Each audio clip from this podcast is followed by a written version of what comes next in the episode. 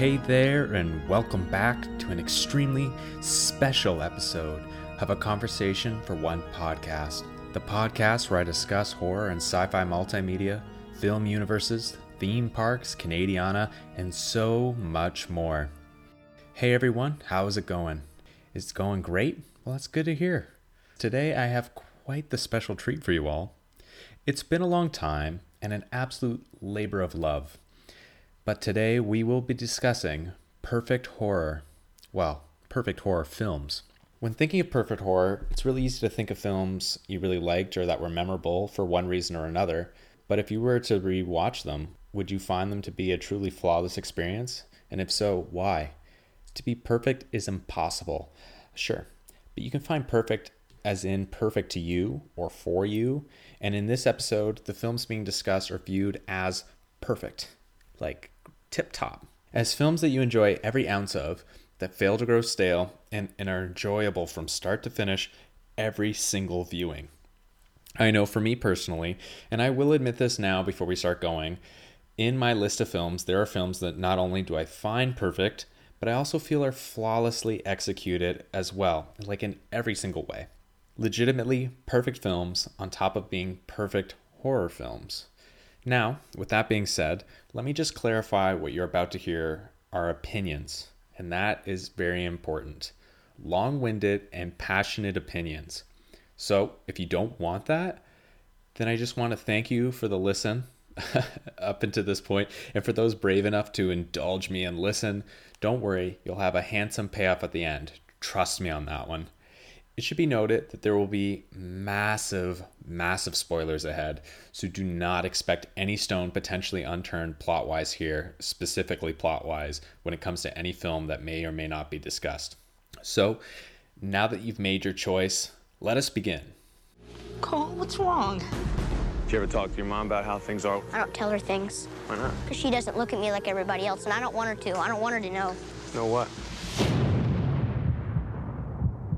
I see dead people walking around like regular people. I don't see anything. Are you sure they're there? Sometimes you feel it inside, like you're falling down real fast. You ever feel the prickly things on the back of your neck? Yes. That's them. They get mad. It gets cold. How often do you see them? All the time. They're everywhere.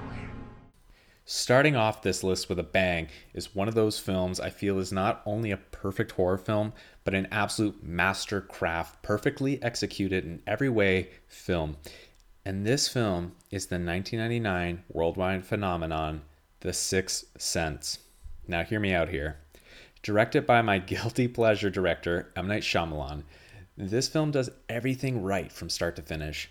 The main story's focus is a split between the child psychologist, Dr. Malcolm Crowe, played by Bruce Willis, and Cole Sears. Is it Sears or Spears? I think it's Sears. A young boy kind of with clairvoyant abilities, played by Haley Joel Osment. Before I get into it, and it really doesn't concern if the film is kind of like perfect or not, it's crazy to note how truly big this film was when it came out. So it was nominated for like a cluster of Academy Awards, which is super uncommon for horror films still to this day.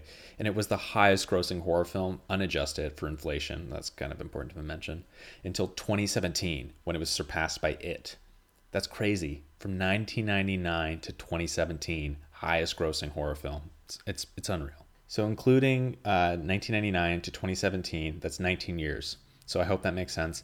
That's a long time for a horror film to remain king of that record, which meant people loved this film. Like, it's not just me. Sure, like, people went in for the quote-unquote, I'm using, like, finger quotes here, twist at the end, which was the big deal at the time. But that aside, it was a, like, perfect film. Anyways, I'm gonna get off track here a sec. So people love this film, which I can totally get behind because there are so many reasons. To start, the film does something that I absolutely love and can't get enough of.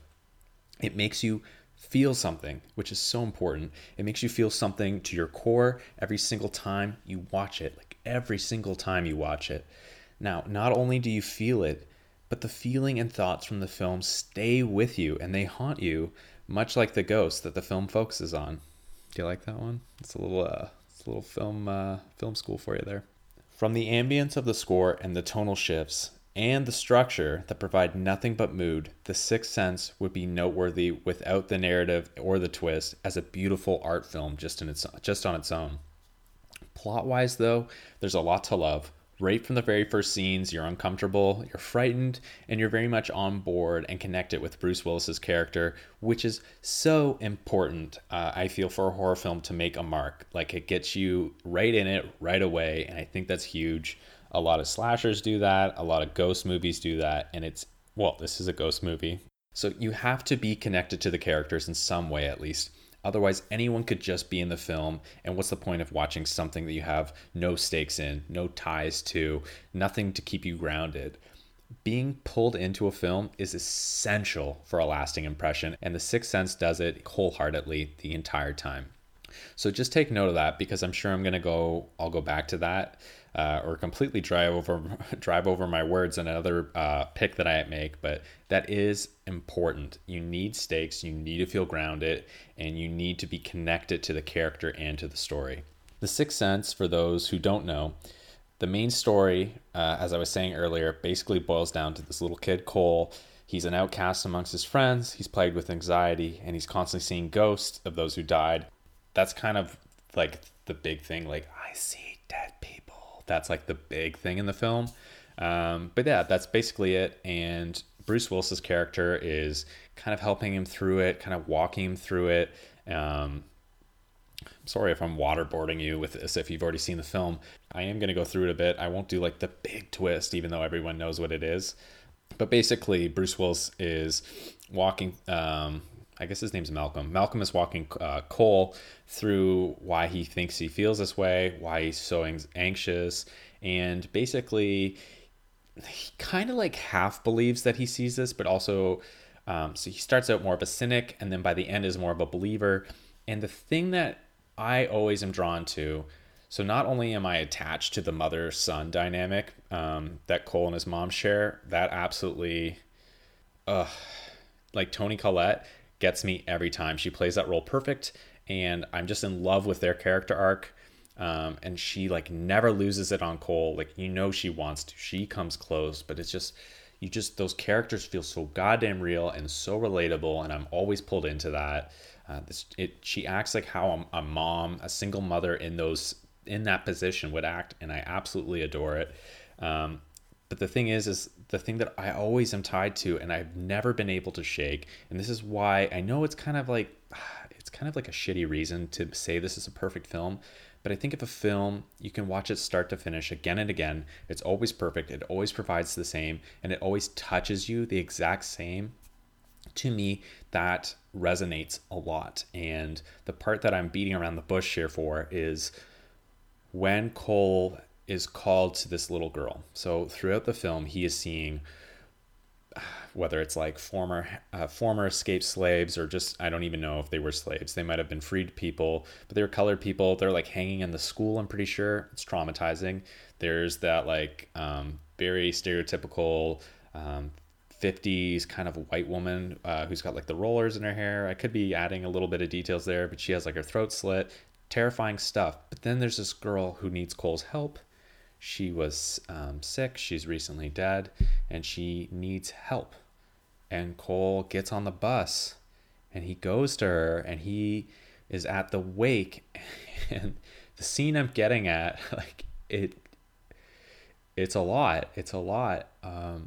So this girl is sick, and she's never allowed to get better because her stepmom or her mom, whatever it is, there's an actual term for this, and it's kind of like postpartum. That's it. I couldn't think of it. It's similar to postpartum, where you like, I can't think what the actual term is, but there is a psychological term for it.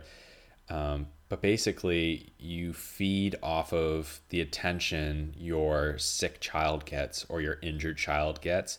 So you actually keep inflicting that onto the child so that you keep getting that attention.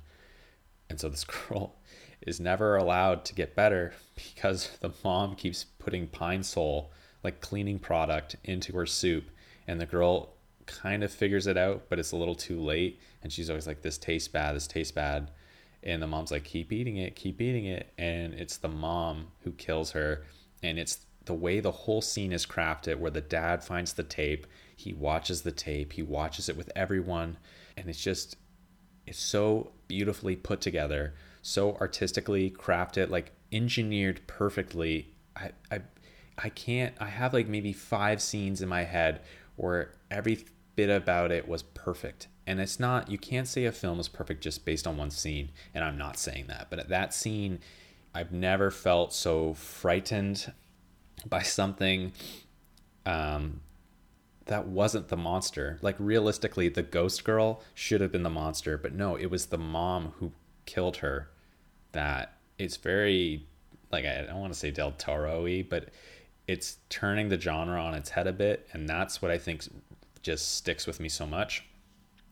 On top of that, though, you have like perfect cinematography, perfect imagery, the setting, the lighting, the mood, everything about that film just, it feels warm and cold, and it pulls and it pushes. It's comforting and threatening all at the same time, and I absolutely love it.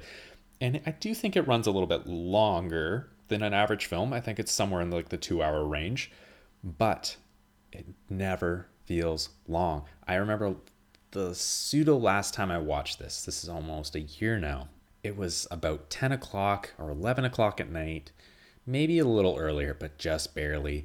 And I was like, I was with, where was I actually? I think I was with the girlfriend's family, and there was a few of us, there's like 4 or 5 of us, and her mom was like, what are we watching? And it was like, I think between The Dark Knight and The Sixth Sense, and they're both long movies, but I don't know how, but we ended up picking The Sixth Sense, and it flew by. I enjoyed every minute, and everybody else did. No one pulled up their phone. Everyone was glued to the TV. It's just one of those films that no matter what, no matter how many times you've seen it, no matter, like, even if you know the twist, knowing the twist without finding out the twist, you're always looking for little eccentric details. And then you're eventually looking back at it being like, well, how wouldn't you have noticed this? Why would you have done this? But it's flawless.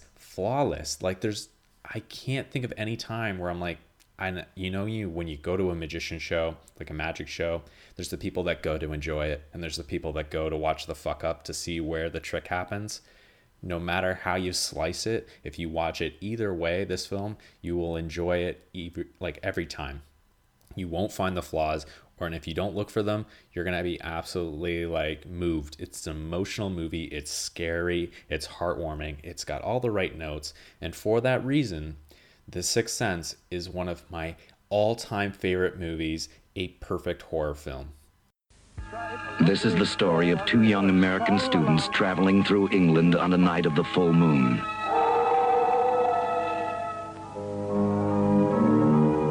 Did you hear that? I heard that. What was it? Could be a lot of things. Fate let one live. That lunatic must have been a very fierce fellow. Wasn't a lunatic. What? A wolf. Oh, be serious, would you? And now everything is changing. Changing. Changing. Good Lord. John Landis, the brilliant young director of Animal House and the Blues Brothers, has turned a classic tale of terror into something new. Something different. Next on that list, I would have to say, is another classic. Like an all-time classic. That's the thing. A few of these films that I'm going to be talking about, they are kind of safe choices. And what I mean by that is they are choices that have stood the test of time, that are always going to be on top 10 lists, or scariest features of the decade they came out on, or even just like, best horror film, best makeup, scariest film. Like these films are... I hate to say this when it comes to horror because it is such a touchy subject, like a touchy genre, but they are more mainstream. Some of them not so much. Some of them are old too, so a lot of the kids aren't going to be watching them. But this film definitely stands up. Not quite as young as The Sixth Sense, which does make me feel old to say that, because The Sixth Sense is 1999. But this film here is from 1981. It is a British-American horror comedy film directed by John Landis. It is An American Werewolf in London. Now, I'm sure I've talked about this film a few times on the podcast before. This is, even if it wasn't a perfect horror film, it is one of my favorite movies, and one of the movies, if not the movie, one of the movies that took my horror film virginity, that I watched like start to finish and enjoyed the hell out of it. Sure, I might have watched a horror movie or something that scared the bejesus out of me, and I never finished it for, well, probably for that reason. But this film, I loved every bit of it. And sure, some of it was probably because of Jenny Agutter, but I loved it. It is one of those films, quality of the film aside, I feel like this, much like Abbott and Costello meet Frankenstein, is one of those films that opens the door for a new audience to jump into horror. And for that, it gets points. Definitely gets points. Doesn't mean it's perfect, but let me just say why it is. Now, this film was the film that arguably like meshed perfectly when combining both the horror and the comedy genres together, which most comedians will tell you and most horror fans will tell you, or people that do both, that the two genres go hand in hand. You're setting up basically like the punchline, right? You want the gag at the end, so you're building up the suspense to have the scary thing happen, or like it comes out of nowhere. Same as with comedy. You're setting up the routine to get the punchline, or maybe the punchline comes out of nowhere. You get that surprise laugh. They are more similar than you realize. This film does it in spades, and it nails it. And it's such a good blend. It is a perfect blender smoothie of the two genres. You get a lot of scary, you get some comedy. You get a little bit of scary, a little bit of comedy. It's like constantly balancing yin and yang. And it's so, so good. Griffin Dunne saves this movie. Not to say that David Naughton is not good. He is great. And that's why it's perfect. Everybody here does an amazing job. And I love it. It's so, so good.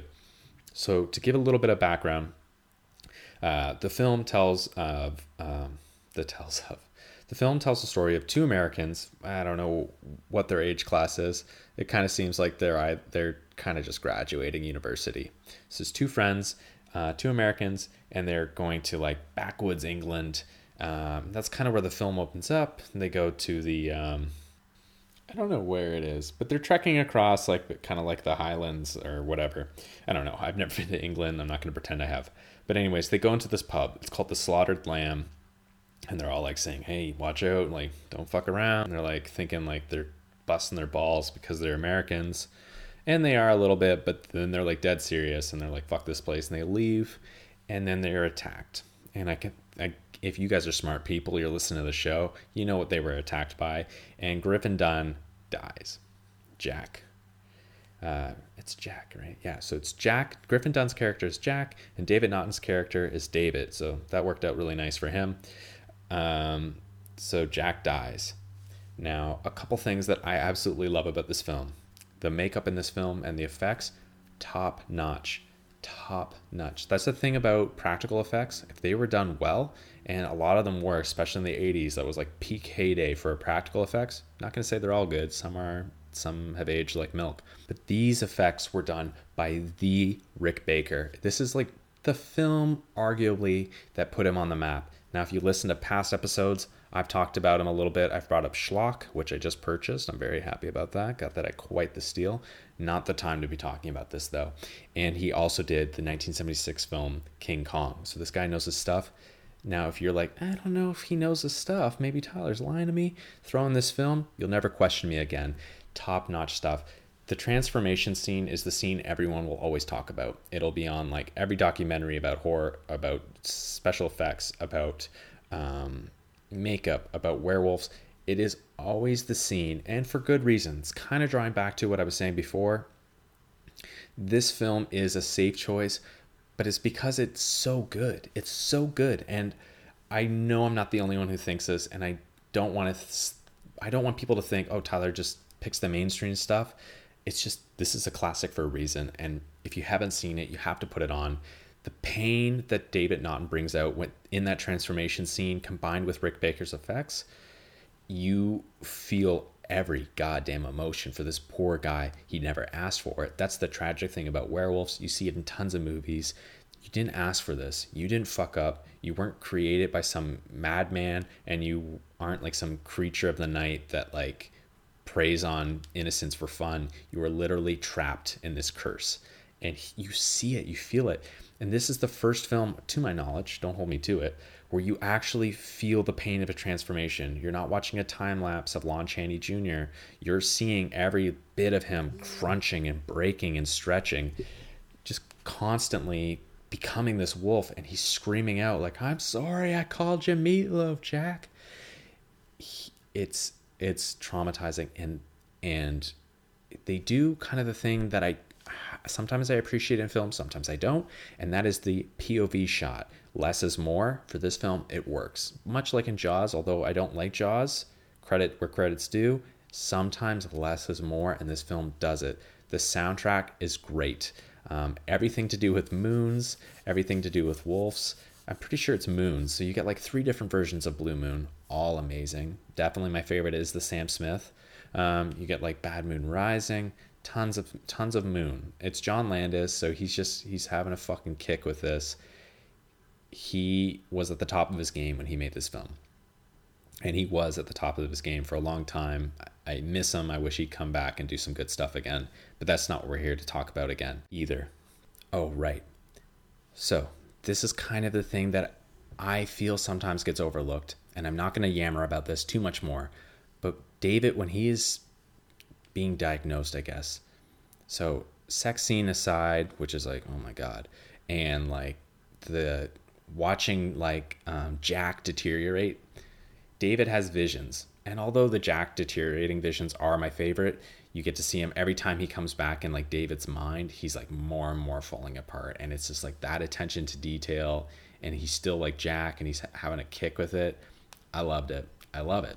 This is a perfect film to me, I find. Anyways, David has these visions, and he's constantly like, it's over the top, but the Nazi werewolves coming in and slitting everyone's throat that he like holds dear to him and shooting him up, it's just like, why would he be thinking about that? But it's like every evil that comes to his mind, and it's just weird little details like that where you can over dissect and over analyze a film that probably didn't mean it too deeply. It's layers, and I love it. And like I said, you feel for David, you feel for Jack, even though Jack's like dead instantly, he's still throughout the film, you buy David's love. Like you think like if this didn't happen to him, he would have had the best trip in England. But if it didn't happen to him, he wouldn't have met Jenny Agutter. He wouldn't have, I don't know. It's so sad. And then just the film abruptly ends. That's it. And you're kind of like, am I turning this on again? And that's already why it's a perfect film. To me, An American Werewolf in London is a perfect horror film. I could talk about it more and more, but I think I'm going to cut myself off here. Throw it on this Halloween. Throw any of these films that I'm bringing up today on for Halloween. Throw them on whenever, but damn, these are mood, so throw them on. I just love that film.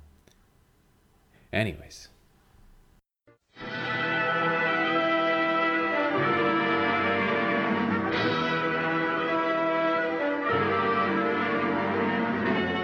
Bandages right up to the top of his head, all round his ears. Laura's worried about Griffin. I had a terrible feeling last night.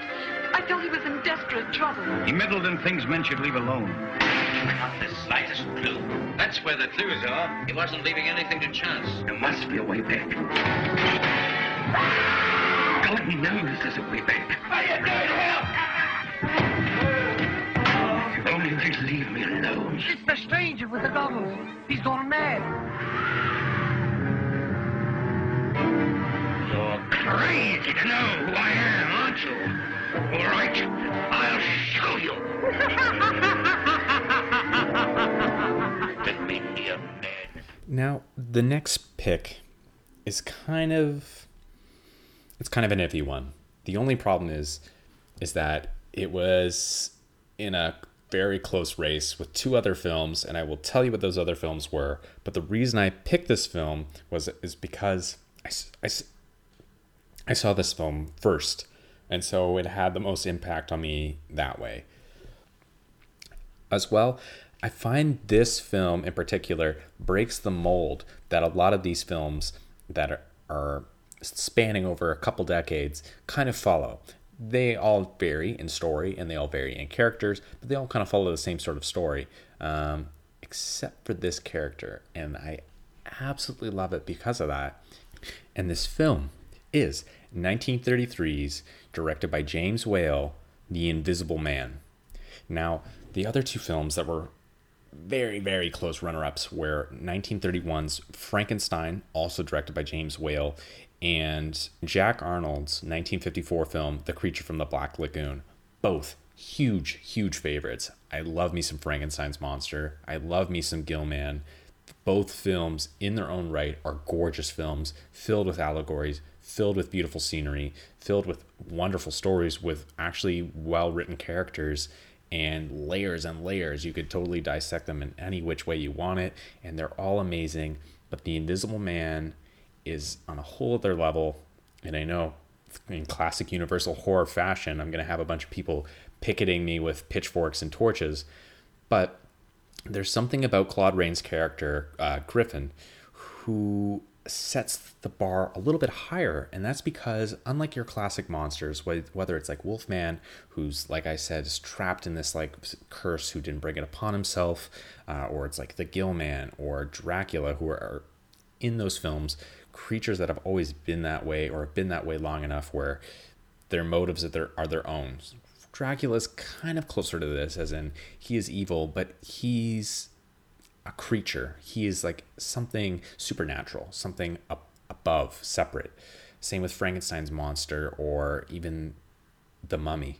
They are things that, I guess the Mummy in a sense is similar to this. What I'm beating around the bush to is that Griffin did this to himself. This is a normal man, granted a genius who had a stroke of luck, who created a formula, who knew straight up that it could cause temporary insanity, and took it like any one of us else would have done. He took this formula and he became the Invisible Man, and he rides it. He literally loses it to the point where he's like, I am invisible now. No one can stop me. I am going to rob all the banks. I'm going to I'm going to burn down cities. I'm going to take over the world. The world is mine. And he rides that hard. He goes all the way in, and it's because of this. You see a man, arguably maybe a normal man with maybe some ill intentions, but really just a normal person who goes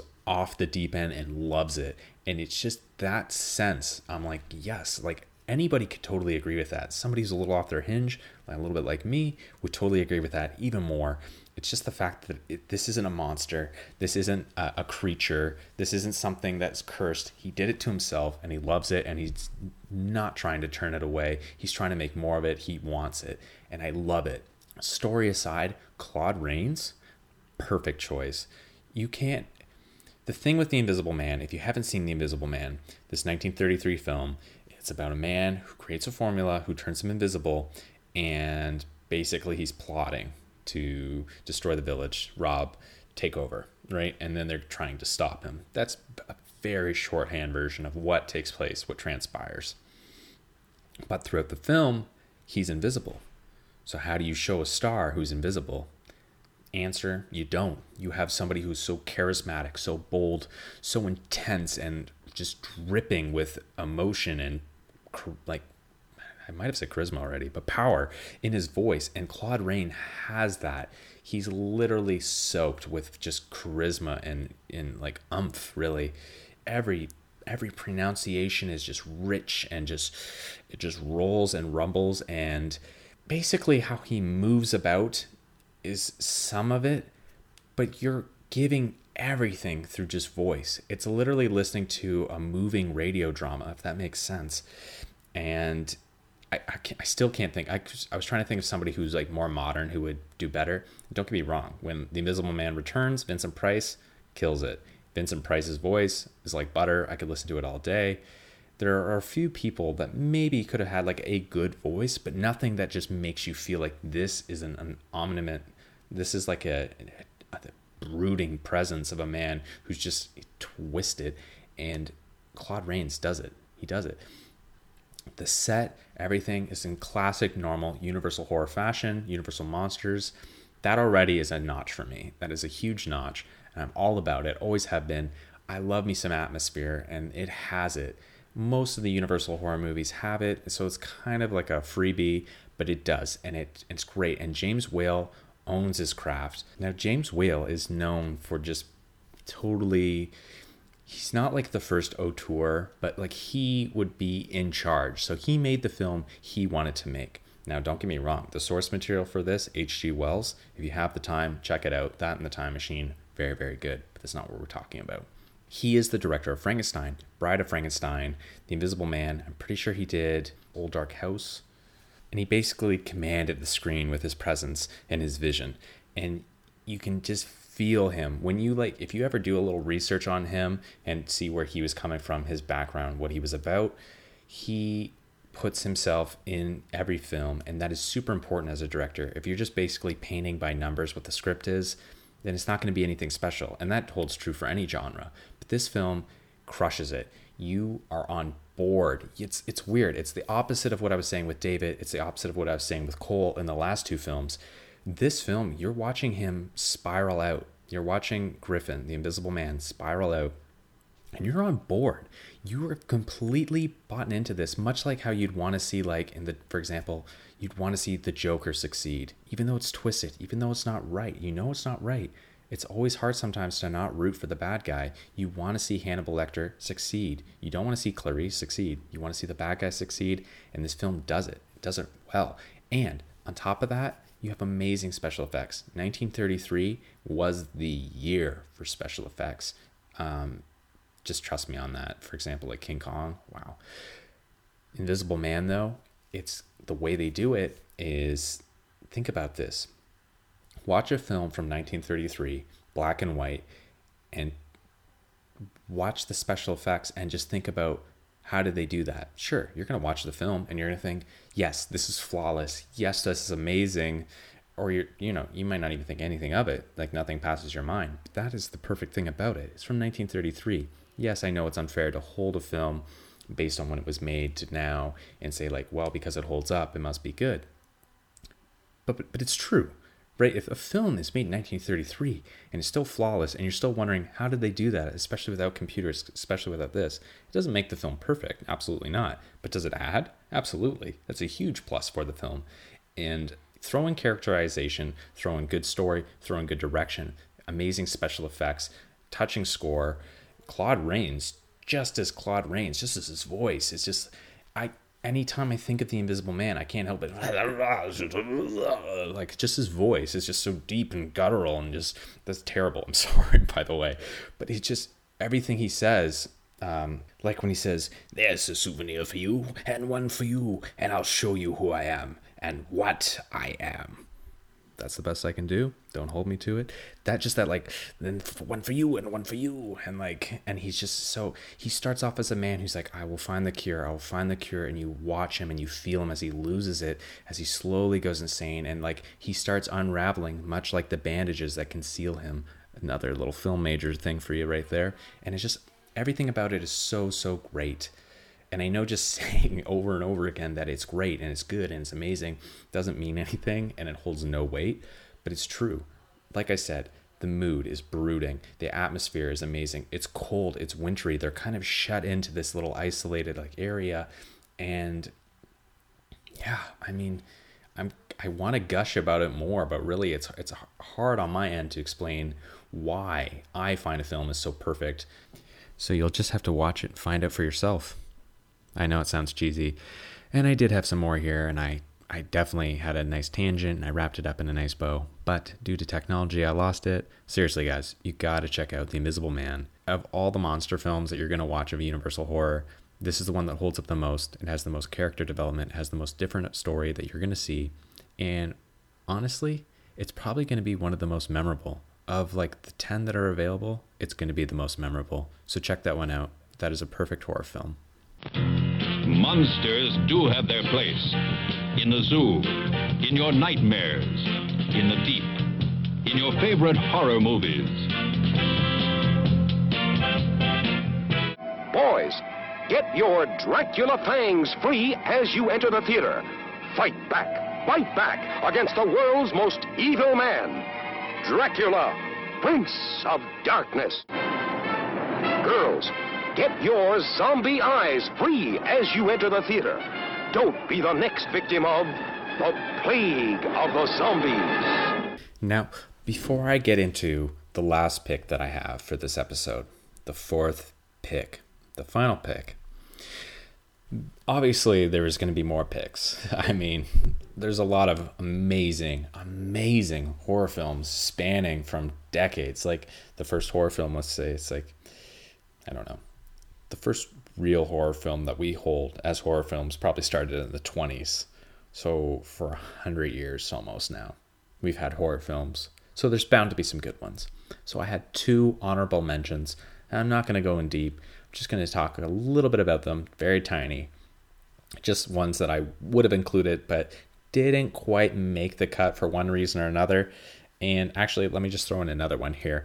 I was going to throw in The Conjuring. I was going to throw it in, but I decided last minute that as a series is probably more desirable to talk about. So I did a whole episode on it. I love that first movie. It is very close to being perfect, but I felt it just sort of missed the mark, so I didn't include it. But my honorable mentions were Creep. Creep came out in 2011, 2012. God, that's probably not right. Give me one second here. Okay, so no. Creep came out in 2014, and it's a, if you haven't seen it, I highly recommend it. There's Creep 1 and there's Creep 2. Creep 2 is a solid sequel. Not quite as good, but a very good sequel. They're both found footage films. From what I remember, the second one is too, and they're both available on Netflix, Canadian Netflix. Don't hold me to American stuff, so you can watch them. They have Mark Duplass in it, and he kills it. He owns this movie. If this was any other person, I wouldn't have enjoyed it. It's not like he's my favorite actor, but when somebody kills it at a role, they kill it. And I wasn't expecting to enjoy this film as much as I did, but when a film leaves such a lasting impression on you, like what I was talking about, everything from when there's like a few twists in this film, I'm not gonna lie, but that very first twist, I was like, oh my God, like you do not expect it, all the way to how it ends. That end is abrupt, it is swift, and it comes cleaving down on you, and you do not expect it, and I still think about it from time to time. It is not a long film at all. It runs in at like 77 minutes, 80 minutes, so it's like an hour 15, an hour 20, credits excluded. It's a very short film, and it is just a journey. You don't even realize what you're watching. It's almost like you're watching a day in the life, like a small vlog, and it's powerful and it's moving and it's emotional, and you're like, okay, I get it, I understand it, and things amp up. And it's not like a little build. It is gradually like an uphill graph, just like a, it's just, it doesn't stop either. And even when you think you're safe, when you're like, it's a cooling period and you think, okay, this guy's going to get out of here. Okay, this isn't going to happen. You're wrong every time. And it's not like a jump scare, you're wrong, or you saw it coming, you're wrong. It's just you're wrong. And you don't know where it's going to go. And I absolutely loved it. And it's not quite a perfect film, but it was close. And I was going to talk about it. But yeah, definitely check out Creep from 2014, directed by Patrick Bryce. Very good film. Now, the other film, on the other hand, I probably would have said it's perfect, but I haven't watched it in some time. The only reason I am including it is because the last time I saw this film was 5 years ago and is still clear as day to me. Clear as day. It left a haunting impression. I absolutely loved it. And that is the 1980 Canadian supernatural classic, directed by Peter Medak, The Changeling. Now, like weird pseudo intro aside, that film is haunting. It grabs you and it pulls you in, and much like The Sixth Sense, it is not scare after scare after scare, but it is very close. And it's more of a building up tension. You are drawn in to George C. Scott's character. You feel for George C. Scott's character, and you are rooting for him, and you want to find out the answers. And it is, it's a smart enough film to know that you as an audience member don't want everything spoon-fed to you. It's giving you some pieces, so you're kind of figuring it out on your own while George is figuring it out. And I do love that in films, not just in horror films, but in any film, when you are figuring out something the same time the character is, or when you are on the same sort of ride with the rest of the audience. I do enjoy that. I love it a lot. I hate feeling smarter than the film. I hate it when a film is playing something up and you've already figured out the twist, or you already know like the guy is his dad, or you already know like he's the chosen one like 20 minutes into the film. I hate it. I absolutely hate it. It kills me. So when this film takes you on this winding journey of figuring out stuff mixed in with solid scares, like anybody who's seen this film knows the classic ones. Like the big one is the ball. That ball scene is something that haunts me. The bathtub stuff too, but the ball is what haunts me. The ball bouncing down the stairs when he knows he's home alone. There should be no one else in the house, and the ball bounces down the stairs. I could be adding this in, but I'm pretty sure you hear laughter. This kid is like this. It's like a tortured child in this house after George C. Scott lost his family immediately in a freak car accident, and he gets to the bottom of it. You are on this journey with him as he is like, this is my goddamn purpose now. And he is like, I'm going to figure it out. He pours his life into figuring this out. He goes to all costs, all risks, and he figures this out to like basically give this ghost peace, to give this ghost closure. And I mean, a little bit of points because it's a Canadian film. When there's a good Canadian horror film, instantly gets like 12 points, like 12 points for Gryffindor over here. I do enjoy it. I love it a lot. This film, I find, flies under the radar way too much. And I feel like I've brought this up on a different episode. But definitely The Changeling would have been up there. I feel like I said, if I watched it recently, I might have thrown this on the list. But I haven't. The fact that I've seen this like almost 5 years ago, if not older than that, like longer than that, it's almost like I watched it 2 weeks ago, even though it's been 5 years ago. One time, I had not seen clips. Everything about it is clear as day. And I loved it. I loved it. And if there was ever a great release by Scream Factory or Arrow, or I don't think Criterion would release it, but if they did, I'd love it. If they ever released it, I would definitely buy it. So definitely check out Creep and The Changeling. Not quite perfect, but damn near close. And now for the final pick. Hello? Hello? Who is this? Tell me your name, I'll tell you mine. I don't think so. What's that noise? Popcorn. You making popcorn? Well, I'm getting ready to watch a video. Really? What? Well, just some scary movie. You like scary movies? Uh-huh. You never told me your name. Why do you want to know my name? I want to know who I'm looking at. Someone is playing a deadly game. It all began with a scream over 911. Someone who's seen one too many scary movies. Now, he's taken his love of fear. Hello? Hello, Sydney. One step too far. Do you like scary movies? Now, the last pick is arguably a little harder to justify being on this list for many people, I'm sure. But I definitely feel it belongs here. This is a classic film, and it is arguably the best, the finest thing that came out of the entire decade, which, you know, isn't like the highest praise. It wasn't the best decade for horror, but anyways, this is Wes Craven's, arguably one of his best works. It's 1996's Scream, the original Scream. Now, I know what you're thinking. Scream isn't that perfect. It's kind of like an overrated slasher. And I hear you. I hear you loud and clear. It is definitely overrated. But what you are forgetting is that it changed the game for horror. And while that doesn't make it a perfect film, give credit where credit is due.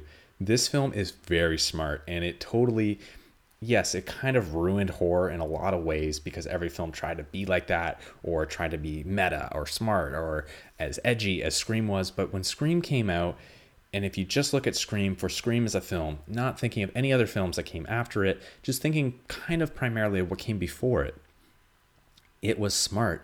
You felt as an audience member that you were on the same mindset as everybody in this film, right? So take Jamie Kennedy's character, for example, Randy. He is the guy who has seen all of the horror movies. He works at the video store. He had the dream job for most horror buffs and all like basically film buffs at that time. He knew the rules. He knew how to stay alive. And I mean, that is the person you relate with. Even Neve Campbell's character, Sydney Prescott, I believe, she is smart. She knows the ideals. Like you can see it even if you just watch the trailer, like that first scene where she's on the phone with Ghostface, she says like he asked her, like, how do you feel about horror films? And she's like, it's stupid. Like you always have like this big titted girl who's running up the stairs when she should be running out getting help. And it doesn't make any sense. It's insulting. And that is the kind of heroine you want. That's why we've had 4 films with Sydney, because she is the final girl who's smart. Yes, there are final girls who are strong. There are final girls who maybe outsmart the bad guy, but she is just like a down-to-earth, not a ditzy idiot. She doesn't abide by many of the rules. She is traumatized. She's layered, like a damaged but still normal character. It's how most people identify in one way or another. I know like we're all kind of like butterflies that way, where we're all so damaged. And like, yeah, we are. But at the same time, I don't know where I'm going with this. I'm on a tangent here. Scream, though. Smart kills, deep kills, like they're meta. Like you get where every one of these kills are. When the killer knows the same amount of info that you do and almost on a higher level, that's really, it's interesting, it's gripping, and it's not like Freddy Krueger. It's not like Michael Myers where there's like either witty remarks and dumb kills or just like unexplainable kills. Like, this is a person who's outsmarting. There is a whodunit mystery to it. There's, even though it's kind of like at the end, it is. You were on a ride with all of these characters. It's not like a Friday the 13th film where all the characters, you don't know anything about them, you don't care about them, and they're just getting picked off one by one. Each person fills a specific role, a specific type. They all have their story arcs. They all have where they're going, their narrative structures. And you feel like that could be your group of friends. You feel like if you were in high school in 1996, that could be the group of friends that you're hanging out with. They all fill a specific niche role. And while that doesn't mean that's perfect, it all like culminates together in like this like delicious stew of sorts. Awful analogy. And I don't know. I just feel like Scream belongs here. It's a very overlooked film because yes, it was overdone. Everybody tried to overdo it. Everybody tried to one-up it. But if you just look at it, it's like the core thing. It's like apple pie on its own is goddamn delicious. But once people found out apple pie is good, then you have those Americans throwing cheese on it. You've got the Dutch putting cream in it. Everybody's got to have ice cream with it. Everybody's got to have sugar on the crust. It's like, but you know what? Apple pie just on its own, goddamn delicious. And sure, they might have been eating apple pie before, but you know, let's say for this, they tried using Granny Smith's and it just gives it that little extra zing. You're like, God damn it. You know what? I could only ever eat this ever again. Like this is a perfect pie. It doesn't need all the extra bells and whistles. It's going to water it down. It's not going to make it as good. This is how it is. To me, Scream is like apple pie made with Granny Smith's. Like it's that little zing, that's just that nice refresher in the horror genre. And does it make it absolutely perfect for everybody? No. But these are my perfect horror films, and I love the characters. I love Ghostface. Ghostface is a bad guy, as a boogeyman. He definitely should be welcomed in with open arms. He welcomes the ranks with like all of the original Universal horror monsters, with the Hammer horror guys, with all the 80s, like the 70s, 80s boogeymen. And he joined right in there with Candyman, and he came right in there with Leprechaun. Well, let's not jump the shark there, but he is definitely a granite boogeyman, and it's why the franchise still has legs. It's why MTV made 3 seasons of a show. It's why they're talking about maybe doing a reboot. It's why it had 4 like installments, and they're all equally good. 3, not so good, but 1 and 2, unreal. 4, I actually really love. That one is more of a hidden gem, less of a perfect film. But give Scream 1 another viewing. I don't know if you guys have watched it to death. I don't know if you haven't seen it in a while. Throw it on. Tell me what you think. Just go in open-minded. Just experience it again. It's so hard with a movie like that to go in with fresh eyes. But I find every time I watch Scream 1, I'm just as fascinated with the characters, with the dialogue, with the story, how it's shot, the suspense, the tension. I am just as enthralled every single time. Minor diminishing returns, but goddammit, I'm human, right? It's not Sixth Sense. Sixth Sense is the cream of the crop for this list, but every single time I enjoy it. Every single time I throw it on. And the fact that I keep throwing it on once a year, it's not tradition. There's so many films to throw on, but I'm like, damn, this is a good ass film. I want to watch this film. I'm always drawn to it. Yeah, Scream 1. Nothing tied to it. All the last three films, there's some sort of connection. Granted, Sixth Sense is perfect in every which way. American Werewolf in London, perfect in every which way. Invisible Man, sure. Some people might say there's better out there, and you're entitled to that. This movie is the exact same way. You're definitely entitled to say it, but I think those are my four favorites. But I'm not going to leave you guys there. No. I might have asked a few friends, a few colleagues in the industry, a couple of higher up there's, a few people that might know a thing or two far more than me to give their input. Now, these are people who have their own podcasts. They are artists. They are people in the horror community. They are people who are well-established. They know their stuff. And you've listened to me. So if you will, let me just get the door here and let me introduce you to a couple people that you might enjoy as they give you their ideas on what perfect horror is. Hey, Tyler. It's Lucas 2 Blue. You know, the one guy we collaborated on a podcast together. Anyways, I feel like I wanted to weigh in on this topic of horror movies and what I think makes a perfect horror movie and the two movies that I believe are perfect horror movies in my own opinion. So the first one I want to talk about is Suspiria from 2018. This is directed by Luca Guadagnino. He has a really interesting voice in cinema as a director. He hasn't done a lot of horror before this. He's done Call Me By Your Name and other films like, I think, Bigger Splash is one of them. I might be totally misquoting myself there. But that doesn't matter. The reason I love Suspiria 2018 is it's got such a unique style of film. And what I mean by that is it takes a lot from its original in the 70s in terms of film techniques, and it tries to kind of, play along with a little bit of the 70s aesthetic of film. It looks like it's shot on film. I don't know for sure on that, but I just love the kind of look of this film. It's quite beautiful. It's really amazing. He does just the cinematography. It's all very old style techniques that are very just classic and beautiful. But are also really, really good at building tension for the film. Something that I just absolutely love about that film is its tension, its freakiness. You never know what's gonna happen until the very end. There's these just creepy stuff that happens throughout the film, but you're really kind of lost, and it's very almost ambiguous. They don't really explain things very well. There are some scenes that go into a little bit of the depth of the Suspiria Academy Dance Academy.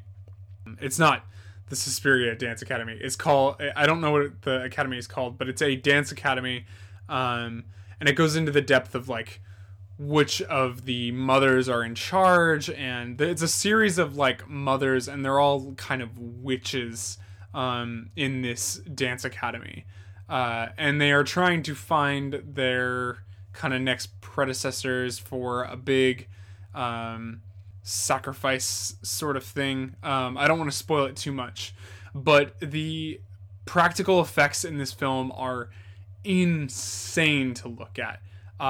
There is this horrible looking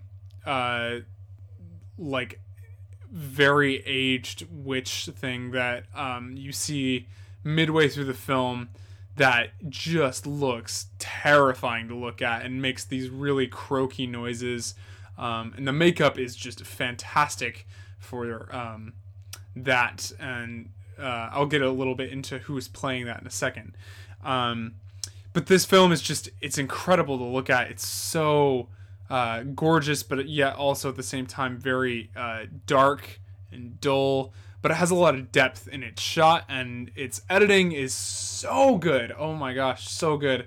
One of the things as an editor myself I really look for in films is how good the editing is.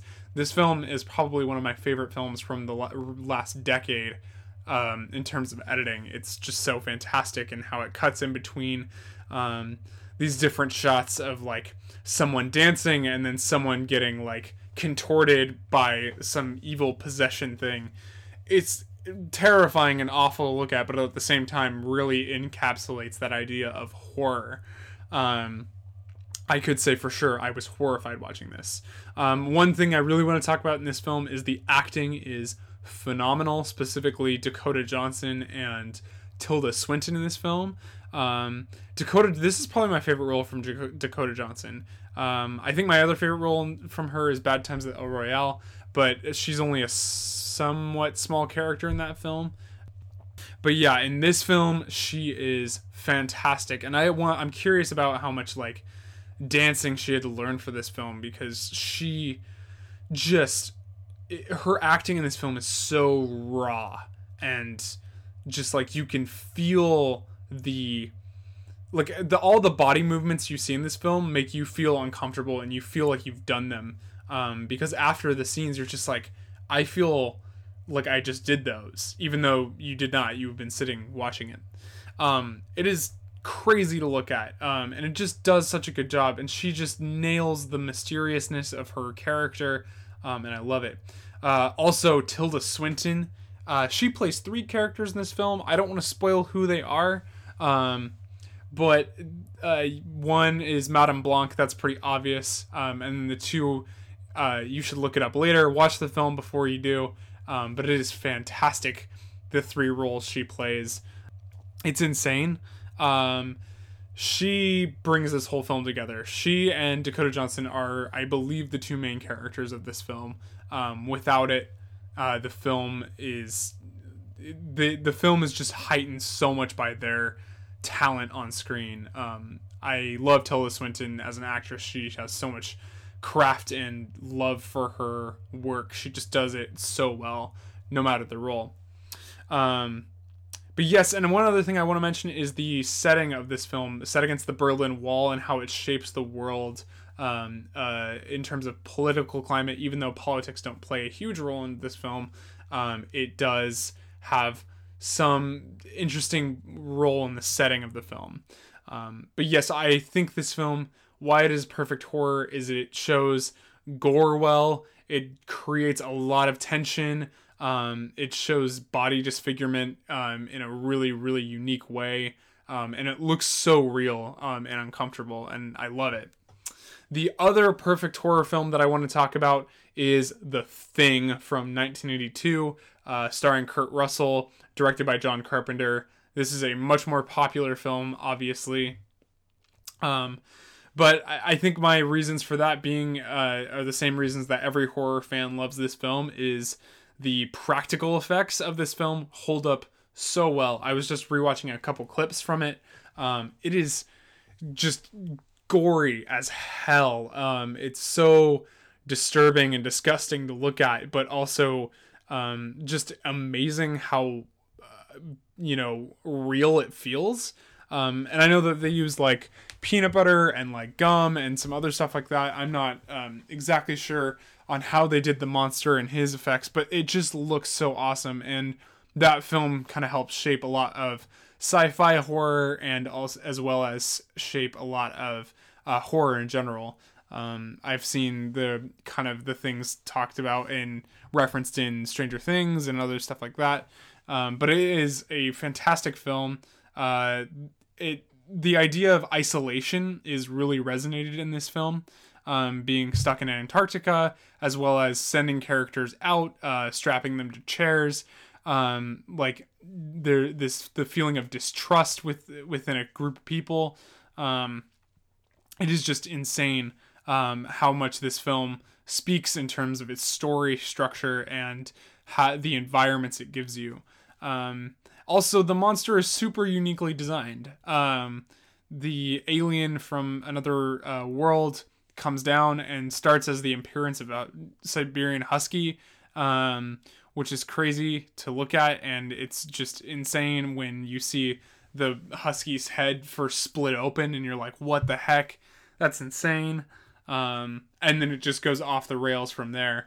I want to talk about the soundtrack a little bit. The soundtrack of The Thing is a mix of both very instrumental kind of soundtrack as well as the John Carpenter kind of synth sound of the 80s. It's fantastic. It's beautiful to listen to, and it also adds a lot to the film. Especially when you see like the monster crawling on the floor and away, and you hear the music kind of lead up to that. It's just awesome and great. But yes, the stop motion effects, the practical effects, all of it just super beautiful. And I think just very unsettling to look at, which I think really is perfect for horror.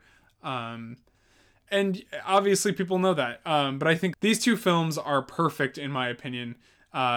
Just because, I don't know, they scare me. And they are horrifying, but they also do a really good job of being movies, and the people in them care, and you can just tell because everything feels so real and so grounded in the craft of filmmaking. But it's just true. It just exemplifies that idea of fear and isolation and trust with The Thing and Suspiria. This mystery of like, who are the mothers? What is the, this witch cult thing? How does this dance academy have to do with it? Just a lot of questioning and just, and crazy end scenes. I love it.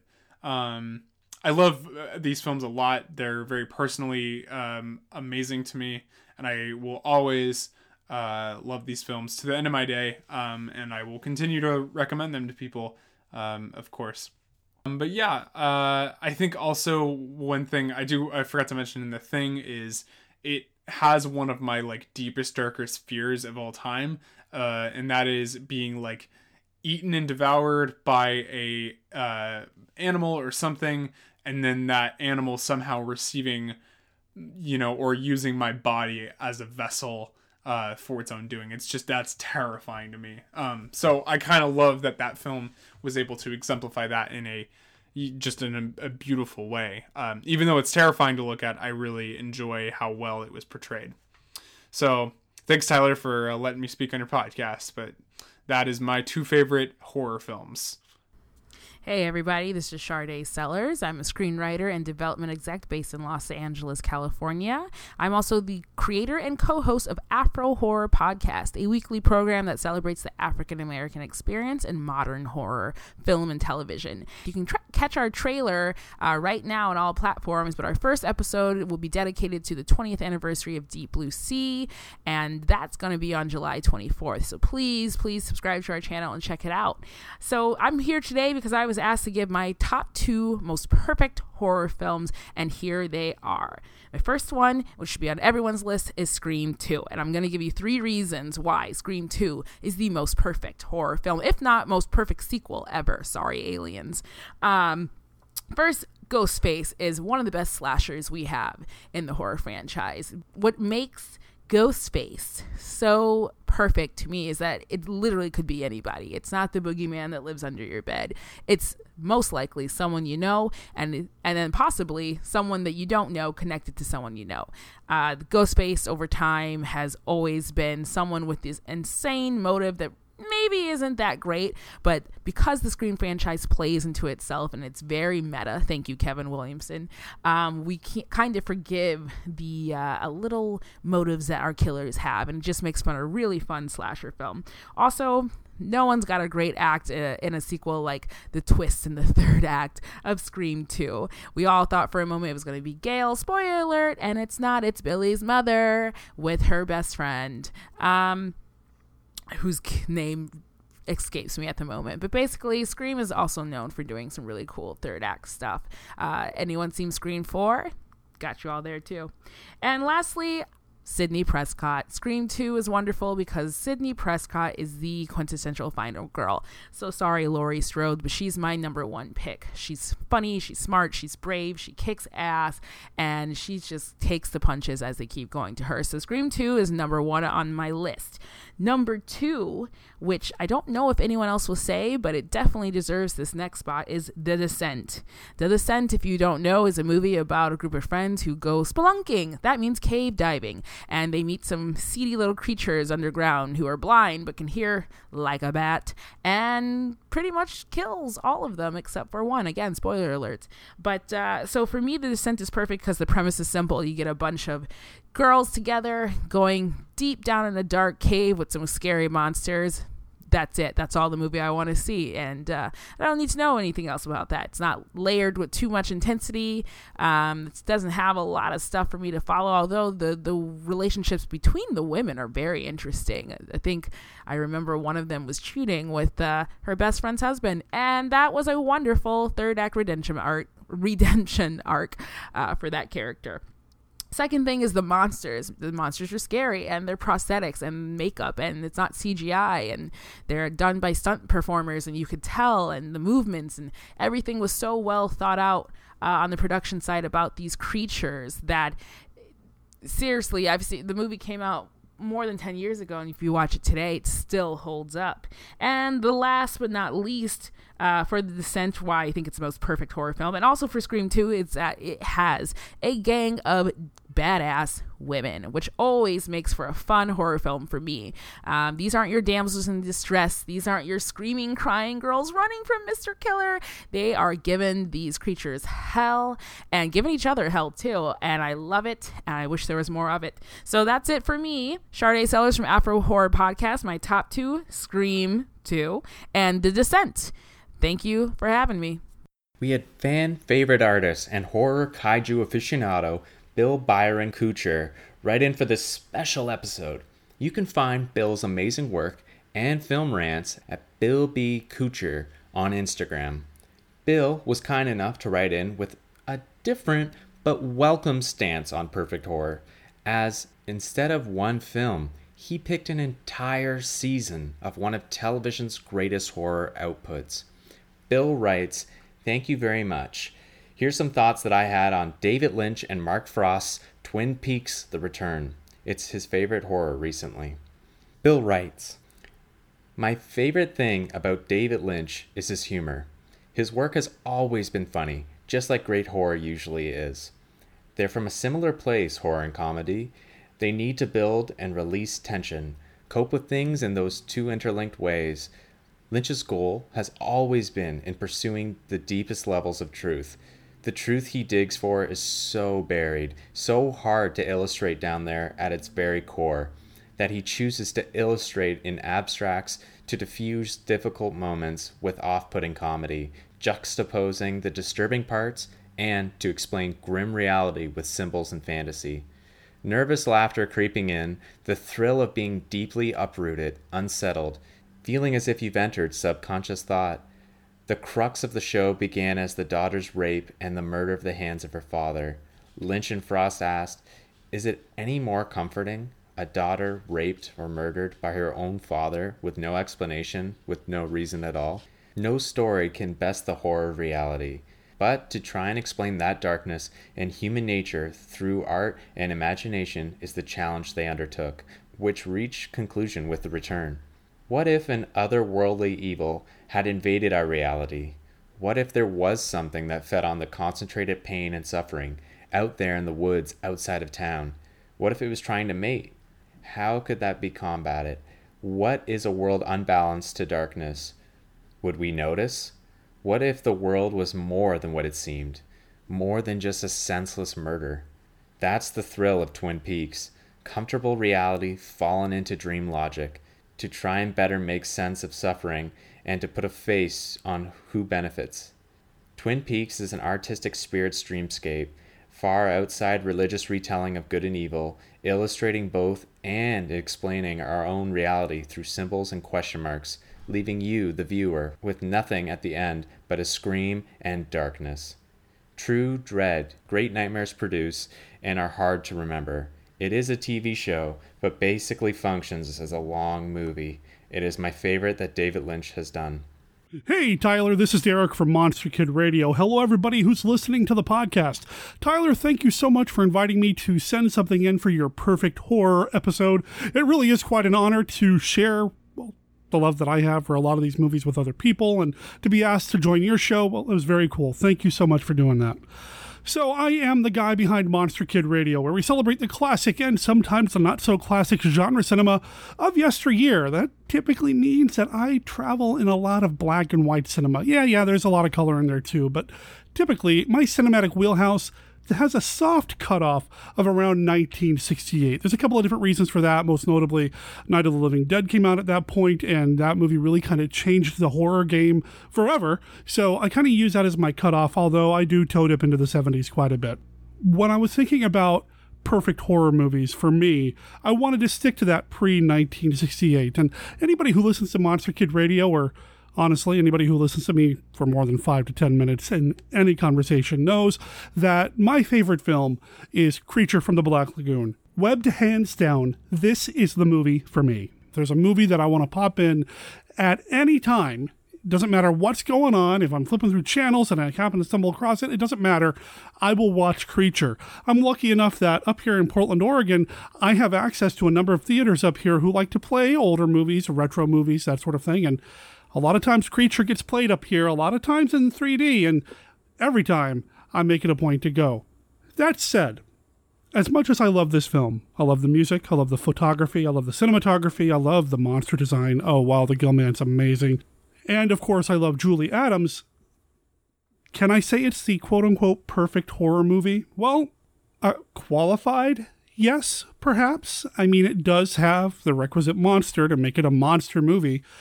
And on top of everything that I've already mentioned that I love about the film, there's just so much more to it. It's a nice bridging movie between the classic Universal monster mold with Frankenstein, the Wolfman, Dracula, and all that, and the atomic horrors that they were getting into in the 50s, or the science fiction horrors with like It Came from Outer Space and things along those lines.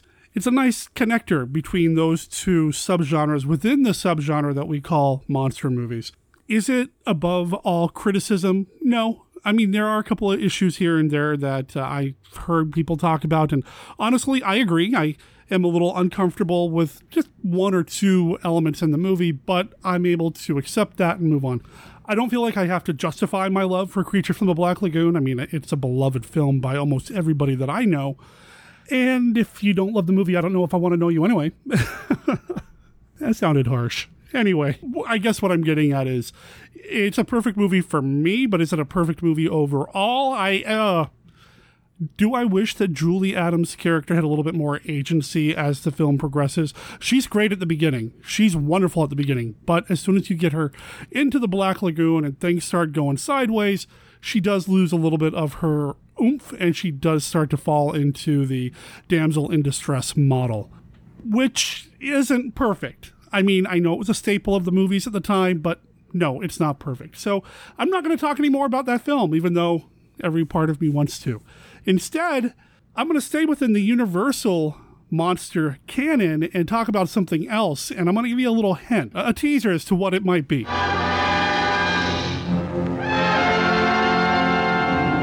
Okay, that might be a cheat, but that's just a little tiny bit of music from the movie's trailer. Why don't I do this instead? Maybe this will help you figure out what it is. Now! Pick up, kid! Cover it up! Cover it up! Wait a minute! I know, that's not a lot, so one more hint. The nation's top comics, Abbott and Costello. Petrified, but hilariously. Ah! Plus the dangerous and terrifying Wolfman, played by Lon Chaney. Plus that fiend out of a nightmare, the vampire Batman, Count Dracula, played by Bela Lugosi. 1948's Abbott and Costello meet Frankenstein. This is a monster rally in the truest sense of the word. It has everything you could possibly want from a universal monster romp, from a classic monster romp, Dracula, Frankenstein's Mummy, and the Wolfman all mixing it up together. You've got two out of the three big names of classic universal horror. You've got Bela Lugosi and Lon Chaney Jr. in the movie. You don't have Boris Karloff. He was kind of over the monster thing at this point, which is unfortunate. But Glenn Strange does an amazing job as well and really made the role his own.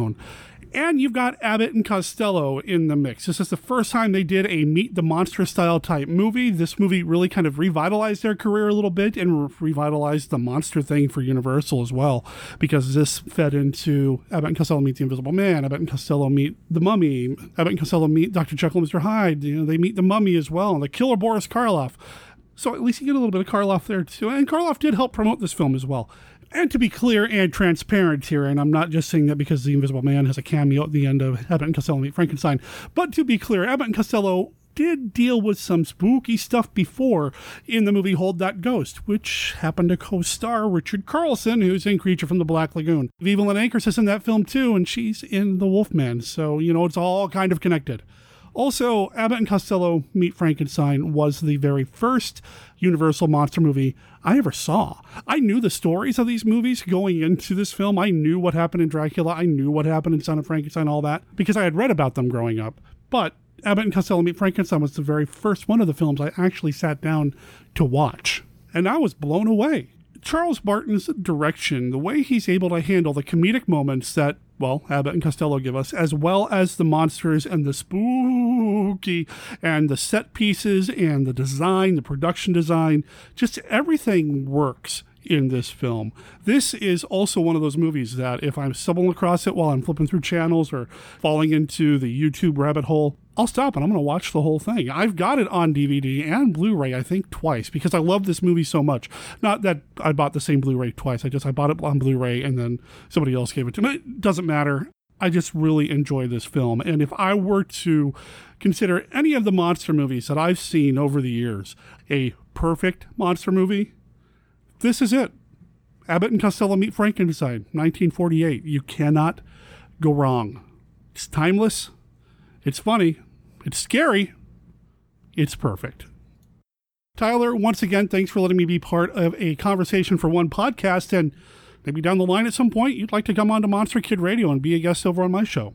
Talk to everybody, well, whenever. Ciao. Hi, everyone. My name is Sam Antezana, and I'm thrilled to be here with Tyler on A Conversation for One for this episode of Perfect Horror.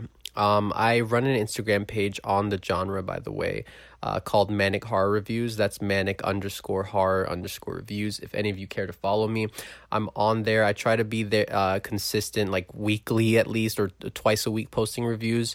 But yeah, I get into a lot of deeper cuts, I like to think, more subversive and challenging, even extreme films. That's just the way I go about it. But I do get into some classics from time to time. So please give me a follow there and comment and start conversations. I love talking to people about the genre. It's what I do.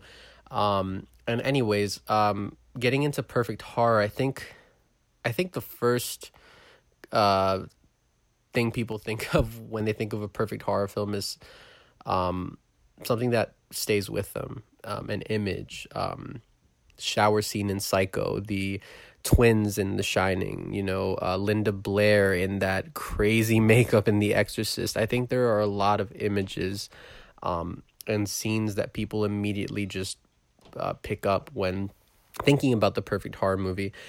And for me, two of the films that really, deserve to be called perfect are Angst from 1983 and The Last House on Dead End Street from 1973.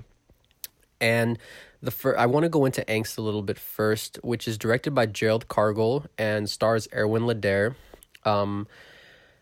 Gerald Cargill, this is his only film, which is insane because if you watch this movie, I feel like you would be slightly disappointed afterwards by knowing how much thought and really delicate planning it took into making the film, and how much finesse went into it, how perfect it is, honestly. That's why it's on the list.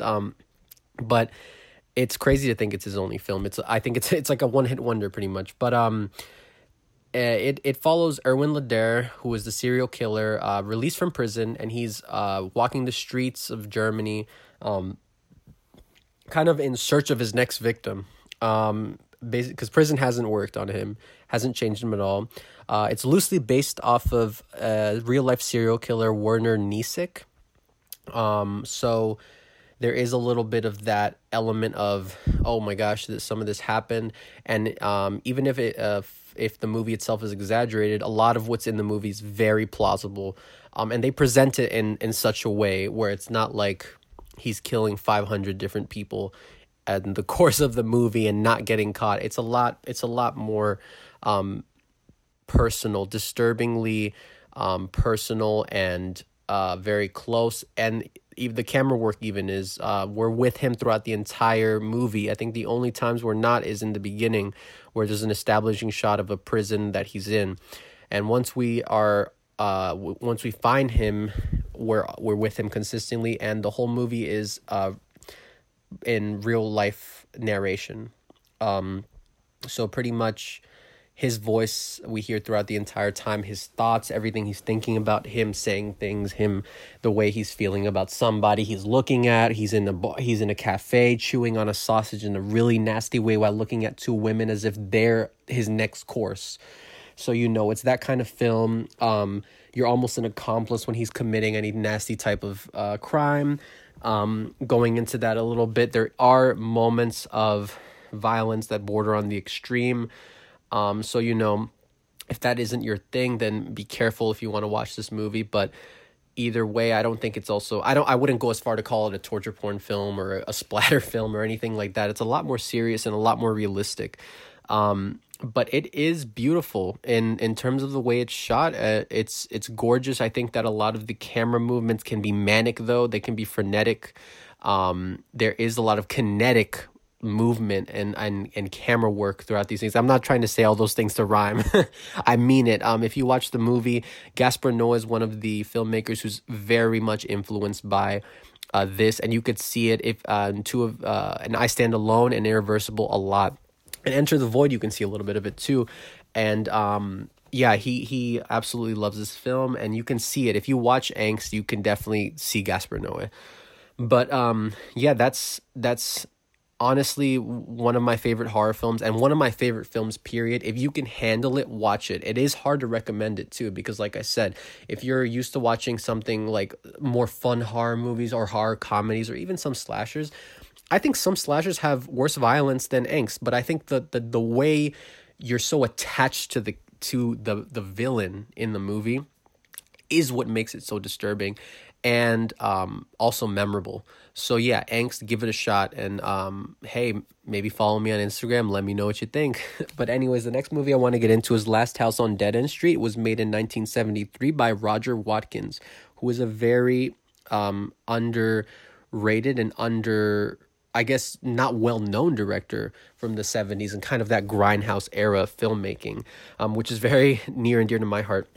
But anyways, Last House on Dead End Street kind of, I think it's overlooked a lot, not just because it's kind of hard to access, but because of its title. A lot of people probably think that it's just one of those Last House on the Left knockoffs or ripoffs, which there were a lot of, to be fair, in the 70s. But it's more than that. That was just a marketing tactic that they used when they put out the film for distribution throughout grindhouse theaters and stuff, without even Roger Watkins' knowledge. So his original title, which I prefer, is called The Cuckoo Clocks of Hell. I love that title. I think it's beautiful. But unfortunately, they gave it that, so that's really what it became known by. And basically, it's about the social reject who gets out of prison, and he's very similar to Angst in some ways. And he's roaming the streets of New York City. He wants to make a film. He wants to leave his mark on film, except that film is a snuff film. And he goes about doing it in really crazy ways. And there's a lot of nightmarish imagery throughout the entire film. As soon as like he's getting his Manson-esque followers to, you know, partake in his films and commit murders and all these other wacky things. And there's a lot of bright lights aimed directly at the camera, things that are not very traditional forms of filmmaking, and maybe that purists who would watch this movie would freak out or cringe over. But I really dig it, because a lot of the techniques he uses or experimental choices he takes are they just add to the overall feeling of lunacy throughout the entire thing. It really feels like you're watching a mentally disturbed person's vision, and you're not as close to Roger Watkins's character, who, by the way, he stars in this movie as the social outcast doing these snuff films. You're not as close to him as you are to Erwin Leder's character from Angst, but once you see the different set pieces of his snuff film in the movie itself, there is a kind of pointed angle that you will see directed at some characters who represent the porn industry, for example, which is one thing that Roger Watkins might have been trying to do with this movie, which I think elevates the movie above simple exploitation. It still is very nasty in parts, and it actually deserves credit for being maybe one of the pioneers of extreme, and also extreme cinema and torture porn for that matter, because not to say that this movie tops anything coming out of Japan, you know, in the late 80s and early 90s onwards, but I think that this is maybe one of the influencers. And I think that without some scenes in this, we wouldn't have things like Grotesque or Guinea Pig, Flower, Flesh and Blood. I think it needs to be watched. It's very underseen from this exploitation from the 70s that is instantly recognizable once you watch it, and it will stand out. It's nowhere near a Last House on the Left ripoff, and I think it's in desperate need of a Blu-ray release, which I hope Vinegar Syndrome, which is a wonderful distribution company of exploitation and horror films, I hope that they can put it out someday. There's been rumors of them working on a transfer. I hope that can happen soon. Unfortunately, Roger Watkins wasn't able or didn't want to make any more horror films after this, because most of the other movies he made are just hardcore films, which I am interested in watching, but I think this is probably his masterpiece. So if you can find it, definitely watch it. It is hard to find a physical copy of it. Unfortunately, there's 2 DVDs as far as I know. There's one from, well, actually 2 legitimate maybe DVDs, I should say. There's one from Tartan Grindhouse, which is a Tartan Video releasing line that they made a while ago. That's an out-of-print DVD they have. And there's one from Barrel Videos or Barrel Entertainment. Those 2 are really hard to find, but if you can find them, grab them and check them out. And if not, if they're somewhere on the internet, you can watch the film, do it. And these are the 2 films that I consider perfect. I feel like I have way more to say, but unfortunately, Tyler won't let me say anything else because this is a timed segment. But no, I'm really happy to be on the show, and please check me out on Instagram. That's Manic Horror Reviews again. I would love to interact and talk to more people about horror, and yeah. Hope you guys managed to watch these films. I'm out. Bye. Hey guys, this is Dylan. And this is Sierra. And we're from the show Horror Haven Podcast, and we're here to talk about films that we consider perfect horror films. So for me, my favorite horror film of all time is The Evil Dead. And the reason I consider this a perfect horror film is just the fact that they did so much with such a little budget. And it's something that I can watch over and over again and still feel uneasy. Mm-hmm. I think that the choices that they made with makeup and lighting and everything, it's just, I think the fact that they had to come up with all this stuff on a small budget made it creative, and it made it unique. The uneasiness, I think, comes from the chaotic atmosphere throughout the movie. There's just so much going on in this small, isolated space, and it really makes you feel tense and terrified. The makeup is absolutely creepy, even though there are parts, obviously, where you can see it, like, falling off and that it's bad makeup. It never takes me out of it, and it's just such a surreal thing. And there's parts with, like, lighting. One part that I always go to is the part where Ash and Cheryl are fighting because the bridge is out. In front of the headlights. And the headlights are shining. And, again, a terrifying part of the movie, when Ash drags Linda out and the light is shining through the window on Linda as she's, like, squirming around and laughing. It's just such an uneasy feeling, and it's something that no matter how many times I watch the movie, it just is so unsettling. And I think that if a movie is successful enough to make you feel terrified no matter how many times you watch it, and you know what's coming and what to expect, that to me makes it a perfect horror film. I agree. I do agree with that. And for me, a perfect horror film is going to be, obviously, if you know me, it's going to be Texas Chainsaw Massacre. I think very similar to what Dylan said about Evil Dead, it had a low budget, but they did a lot with that little budget, and they didn't try to go too far with it either with that film. I think that they made it, it felt real, you know, like you could believe that this was a possibility, and I think that that's the thing that scares me most with horror films is that, is this possible? Is this real? You know? Texas Chainsaw Massacre is probably one of the biggest cult horror films possibly in the world. I mean, Tobe Hooper just did amazing with the direction of it, and, you know, it's gritty, it's dirty, it's hot, it's what horror should be, and I mean, it presses the lines of sanity and everything. It's just a perfect horror film. There's no other ways to put it for Texas Chainsaw. I think it's very similar to Evil Dead also, to where they had this low budget and they had this drive to make it, and you can see the characters, like the actors and actresses breaking while making... Yeah, oh, absolutely, with the dinner scene and all that. Yeah, and it's because they didn't have, you know, nice, cool hotel rooms and trailers to go chill out when they needed a break. No, they were in the heat. They were in the hot Texas sun. Shooting for hours and hours and hours to get this right. And it, again, too, like with Evil Dead, it's a very chaotic movie. And it just makes you unsettled because you don't really get a break from the insanity. Exactly. And one thing with Texas Chainsaw Massacre that I'll add is, I mean, this movie came out, 45 years ago, and there's still people to this day that think it's a true story. Oh, yeah, for sure. I think that if you can make a movie that's so realistic... That you believe it. That people to this day still believe it. I mean, it's like what Blair Witch did, or, you know, those kinds of movies where...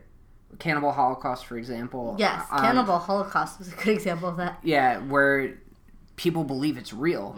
And if you can believe it's real, that creates a whole nother level of horror because, you know, it could happen. Exactly. I mean, like, that's the thing, is that there's been killers in American history that have been cannibals. Yeah. You know? So it's definitely, Texas Chainsaw Massacre will forever be a perfect horror film. Yeah, so we're excited to hear what everybody else has to say. Thank you to A Conversation for One Podcast for having us to talk about our favorite horror movies. And with that, thank you everybody for listening. It's been a blast. It's been a long time coming, and... Oh yeah, I guess I didn't tell you. It's not over. There's a second episode coming out, more perfect horror, but with more guests and more picks, and you guys are going to love it. Absolutely love it, so look forward to that. In the meantime, though, you can listen to all my past episodes on Apple Podcasts, on Stitcher, Spotify, iHeartRadio, Google Play Music, Overcast, Dogcatcher, TuneIn. You name it, I'm on there. Please check it out. And if you could please, it would mean a lot to me if you guys left a 5-star rating and maybe a review. I know it's asking a lot, but a 5-star rating really goes a long way. I think you can do it on Spotify, and you can maybe do it on Apple Podcasts. Apple Podcasts would be preferred. Thank you guys so much. The show was written and produced by me, with special thanks from the folks at 2Cast, from Afro Horror, special guest Bill Couture, Derek M. Cook for Monster Kid Radio, Manic Horror Reviews, and of course, Horror Haven. Thank you so much, guys, and thank you so much. I know that you guys had these all ready for me in August, and I appreciate that you sent them out to me, and they're up now, and I thank you so much, and I look forward to working with you guys in the future. I'll make sure to include links to all those lovely people in the show notes so you guys can check them out. Honestly, they're really great, and I can't recommend them enough. Check them out, and tell them I said hi. That's about it, guys. You can find me on Instagram and on Twitter at ACFO Podcast. And look forward to the next couple episodes, September and October. I know September is almost over, but these next 2 months are going to be jam-packed. So stay rad, be excellent to each other, and Tyler out. And now, folks, it's time to say goodnight. We sincerely appreciate your patronage and hope we've succeeded in bringing you an enjoyable evening of entertainment. Please drive home carefully and come back again soon. Good night.